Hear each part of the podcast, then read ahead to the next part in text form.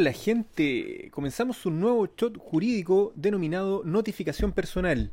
Recuerden que como sustento teórico utilizamos el libro del profesor Claudio Díaz, curso de Derecho Procesal Civil, tomo 1. La notificación personal es aquella que se realiza a la persona misma del notificado, entregándole copia íntegra de la resolución que se notifica y de la solicitud en que haya recaído cuando sea escrita.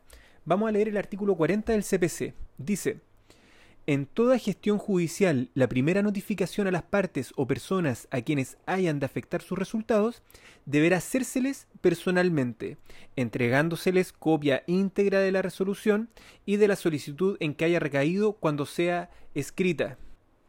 En cuanto a los requisitos de esta notificación, en cuanto al tiempo, esta puede realizarse en días y horas inhábiles. Ahí nos tenemos que fijar en el artículo 41 del CPC. Si la notificación se llega a realizar en un día inhábil, los plazos comenzarán a correr desde la hora cero del día hábil inmediatamente siguiente.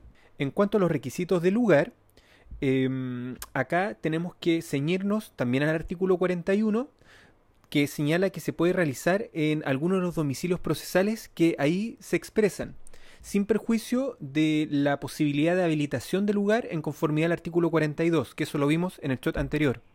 Y en cuanto a los requisitos de forma, estos se encuentran también señalados en el artículo 40 y consiste en la entrega por parte de un funcionario competente a la persona a notificar de copia íntegra de la resolución y de la solicitud en que haya recaído cuando sea escrita.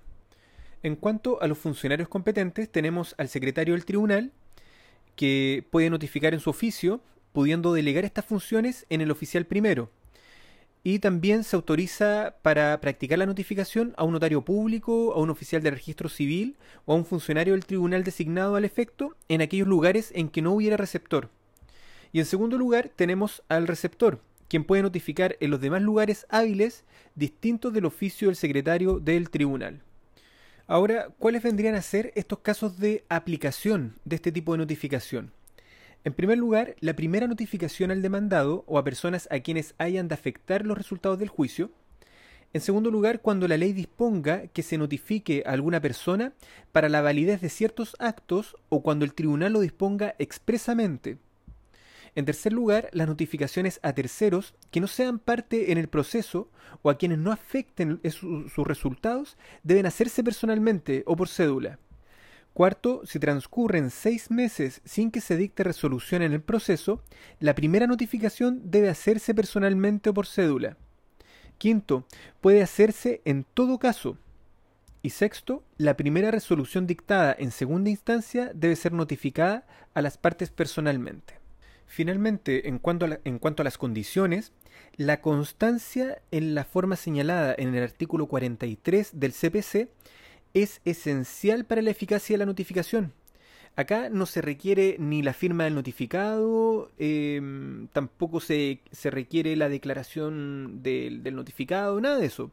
Lo importante es la constancia, en virtud del artículo 43.